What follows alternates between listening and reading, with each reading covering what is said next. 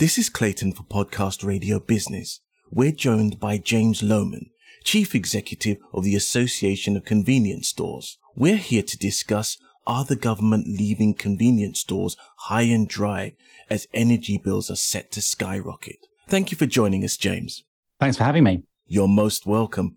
Tell us about your role at the Association of Convenience Stores.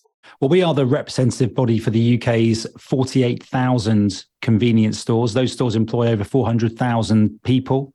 And we provide a really essential service for local communities, selling food and drink, but also services, making services available. So most of the U K's post office is located in convenience stores, other services for bill payments, collecting parcels, offering free-to-use cash machines and, and, and all those sorts of things. So a really important centre for communities. And it's our job to try to represent them to government so that we can make sure they have a, a viable and vibrant future. You mentioned the figure of forty-eight thousand stores that you cover. How many convenience stores are estimated to be at risk of closure and how many jobs are at risk? We think that number is around seven thousand, so sort of about fifteen percent of the sector. And the way we've got to that figure is by talking to energy brokers and surveying members on their contract renewals, because the key point here is, when did you have to renew your energy contract? So there are some retailers might have struck an energy contract in twenty twenty-one. They might be in that contract for four or five years, and they're probably paying fifteen, sixteen, seventeen p a unit or something like that. And keep that figure in mind when I do a comparison in a second.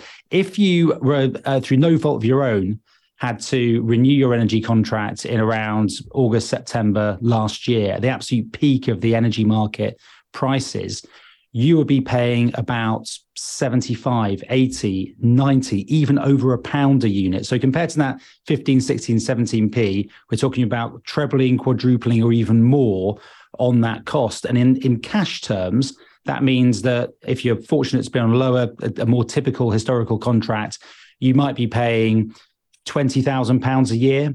Um, if you signed a contract like that, you could be paying seventy, eighty, even one hundred thousand pounds a year. So that blows the economics of running a convenience store out of the water. You know, it's not close. It's not It's not a case of how do we cope with this extra little cost. It is it blows it out the water. It doesn't work. So that is that group of people, and we think there's nearly seven thousand stores would fall into that category.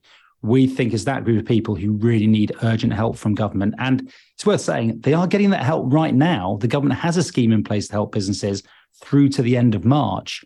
But then that slips down to a very, very low level of support, which is spread across everyone. And I'm afraid that without further support, some of those seven thousand businesses we think will go under. And I think that would just be a tragedy for obviously those businesses and those colleagues, but for those communities as well.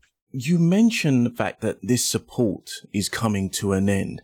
How did the support come about initially? Well, the government recognised back August, September last year that domestic consumers had a price cap, and that there was obviously, you, you remember, lots of still now to talk about what that price cap level is and what it means, how much uh, households will be paying. But there was no such scheme in place for businesses. So they they brought in what was an effective price cap. It's not technically a price cap, but I mean, let's for argument's sake say it's a price cap. So businesses aren't are paying, their unit costs are being uh, subsidised by government. And that this that is a very good scheme. And I really want to make that clear that the government has supported businesses significantly in this way up until now.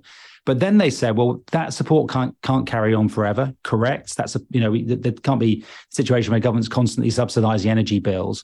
So they wanted to target it much more carefully for the next period of time. So from April this year, April twenty twenty-three, for the year ahead. And actually, they, they, in looking at how they might target it at the sectors and at the businesses who needed it most, they just couldn't do that. They failed to do that. And they just came in with this very low level of energy support. So you remember I talked about the uh, typical unit prices of typically in the past fifteen, sixteen p a unit, now up to seventy-five, eighty p a unit. They're subsidising that to the tune of two p a unit.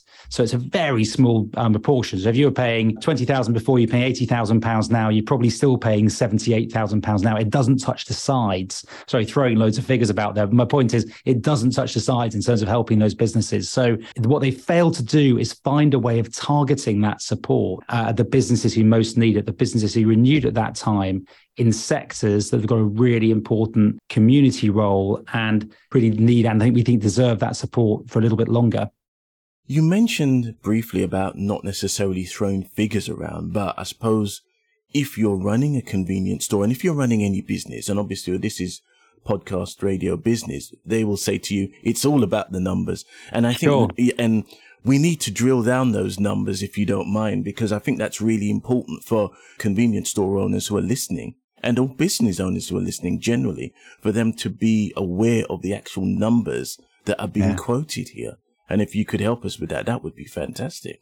You've got the cost per kilowatt hour. So the the cost that you are paying, and that's for every, you know, units of, of, of and for our sector, it's mainly electricity we're talking about here. It's not generally gas. There are there, the gas is used in some ways to power some equipment and so on, but it's mainly about electricity.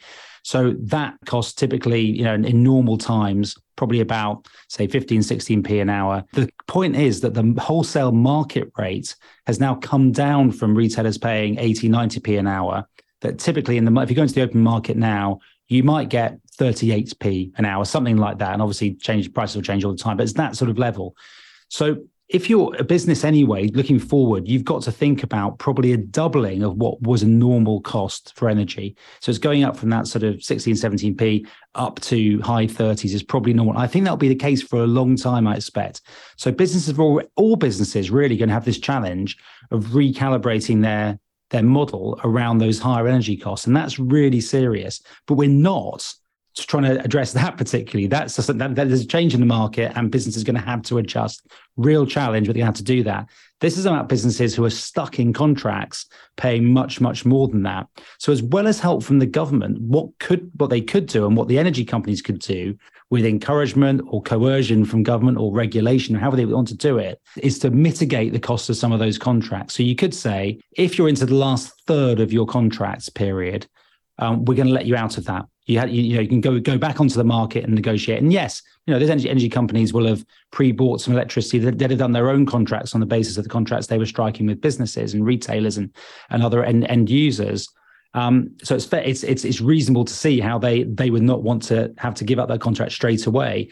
But once they've been in that contract for a while, that that that that the, the impact of that pre-bought power should no longer really apply. So that if they let those those businesses back into the open market, strike a, strike a contract, they're able to get a much more realistic rate. They could also use what's called blend and extend contracts. So if you had another year to run, for example, at a really high rate, that eighty p a unit or something like that, if you extended that for another year or eighteen months, but brought down the rate to a much more manageable level, it might protect the supplier, but also allow the business to navigate what would otherwise be an impossible time economically. So there's government support. We need more of that. There's action from the energy companies, which the government need to promote. And, and as we think, they're going to have to compel some of those measures. And then the third part of it, we're hoping for in the budget, is incentives and support for green investment, so energy efficiency and bringing down costs. All our members are looking at this anyway. The incentive to do this is enormous. And we've seen in the past, uh, you know, sort of ten years, far more, the probably most obvious thing you see is doors on fridges. You know, so when you go into stores now, quite often you're opening your doors to the fridge, and that's really much, really saves a lot of money uh, for the retailer. And, and, you know, I think probably creates a more pleasant environment for the shopper as well. So uh, we're seeing those sorts of investments, but to help businesses to make those investments in other ways, solar panels and, and other ways of trying to make their businesses more energy efficient. But that's great for the medium to long term. The problem we have in the short term is that from April, there'll be businesses who just are not going to be viable. And and these are otherwise really, really viable businesses. You know, we're not here saying this is a basket case sector that would shut, it's going to shut down unless it gets ongoing support from government. Quite the opposite. We're actually very resilient. We're very adaptable. We're not constantly going to government to ask for handouts. But for those businesses, it's just the sums just don't add up. So we need that short-term support to get through this period of time. So based on your earlier figures, you mentioned briefly that maybe seven thousand stores were under threat. And would you say that ultimately what would happen if these stores closed? What would be the impact on the local community? Yes, yeah, a really good question. Got the impact of, of just that store store going. So we found, and, and we've got experience three years ago, almost exactly three years ago, there's that time when people started maybe using their local shops a little bit more because they were trying to access food as we, we entered into the pandemic and lockdowns and, and that period of time. And I think during that period and really throughout that whole pandemic experience and subsequent to it, as, as things have carried on, consumers have really valued that service that local shops bring, that ability to shop very locally, to shop little and often. Um, so they're they're reduced, they're managing cash flow to uh, manage and reduce their food waste by shopping little and often. cut out unnecessary journeys, and also have that service and that lifeline of those products available locally. But it also goes into the services that we offer. So, I mean, ironically in this, when people are getting energy bill support, often they're claiming that from their local shop, particularly people on lower incomes and, and who are paying paying for their Uh, electricity bills in, the, in their local shop through post office or pay point or those sorts of services, they're claiming back their support. So that sort of illustrates just how important we are as that outreach into communities and the breadth of services that we're we're providing to people. So I think those services will be missed just as much actually as the as, as the products are missed. The other big question is, if a shop were to shut down, would another one just spring up in its place? Well, maybe over time. You know, there are new entrants coming into our market. We do see some of that, and we hope that would be the case. Um, but there would certainly by, be a hiatus. And actually, in, in some of those areas, there may not be the, the level of turnover, the level of, of business in that area that would attract in a major multiple player who need to have a certain uh, a certain market to play into in order to be viable. So if you lose an independent retailer, Um, is another independent retailer going to go in there and make that commitment to the local community, build up those relationships, build up that reputation? That takes quite a long time. So it's much better to try and support these businesses. And it's much better for the public person and the and the, the Treasury as well. Um, we we think that saving these businesses and supporting these businesses would pay off in year one. When you think about the business rates, the corporation tax, the payroll taxes our members pay directly, not even taking account of the excise duties and the V A T, which is obviously another really important contribution we make, not even taking account of those, this the sort of support that we'd need to get through this period of time would pay off within year one for the Treasury. So it seems to me like a, a really, on one hand, a really easy and straightforward thing to do. The challenge that the Treasury have got is how to target this support. And they've just got to work out a way of, of targeting it at those businesses that really need it, whether that's working with energy companies or whether that's through um, through more, more direct support. But it would be such a waste to see these great businesses go over a single discrete issue, you know, one single acute issue which could, could drive some of these businesses out. So how can our podcast radio listeners and the general public support the convenience stores during this time? Yeah, I mean, the, the most important thing is, you know, do you remember your, your convenience stores are there, your local shops are there? I mean, I, in a sense, we, we're in a fortunate position of not having to make a a plea for people to use convenience stores. Obviously, we want, we want people to use as much as possible, but we are we are um, becoming more and more relevant to people's lives. People are using us more. We're actually particularly relevant in a cost of living squeeze because of that location and shopping little and often and reducing food waste, all those things. That's what customers tell us is really, really important to them. So we're becoming more relevant uh, to people's lives. I always tell people to think about the range of services that are on offer. I think that sometimes customers don't appreciate just how many things they can do at their, their local store, and really encourage people to think about that. But also, we are part of a, a sort of business ecosystem. So your uh, listeners are, um, are business people in their own right. And so if they're doing, you know, business where they're sending parcels, well, think about your life if the local shop wasn't there through which to send a parcel, whether it's a post office or not, or to collect a parcel. Um, they might be uh, banking at the post office or in other facilities made available at their local shop. They might need that. You know, we're part of that ecosystem, that infrastructure which supports lots of other businesses. And in many of the places we trade, we talk about the high street, and yes, we're on the high street as we traditionally see that. But often we're in secondary areas, uh, housing estates, villages, those sorts of areas where there often aren't a lot of other facilities available. But we can anchor some other specialist services in those places and make those really vibrant places to live and make them really livable places because you've got the services you need close to where you live. So I think we play a, a broader role here than just businesses. I think that social role is really important, and not in a sort of getting the violins out and thinking back to a sort of, you know, Hovis adverts about all this wonderful time we look back on. It's not about the past. It's about the present and the future. They're a really important, relevant role for people. And that includes business customers who use us and business people um, use our businesses. So I think supporting this sector is it makes sense for everyone. It makes sense for government. It makes sense for energy companies, and it makes sense for the wider business community as well. Thank you. So where can our listeners go to for more information? So our website is A C S dot org dot U K.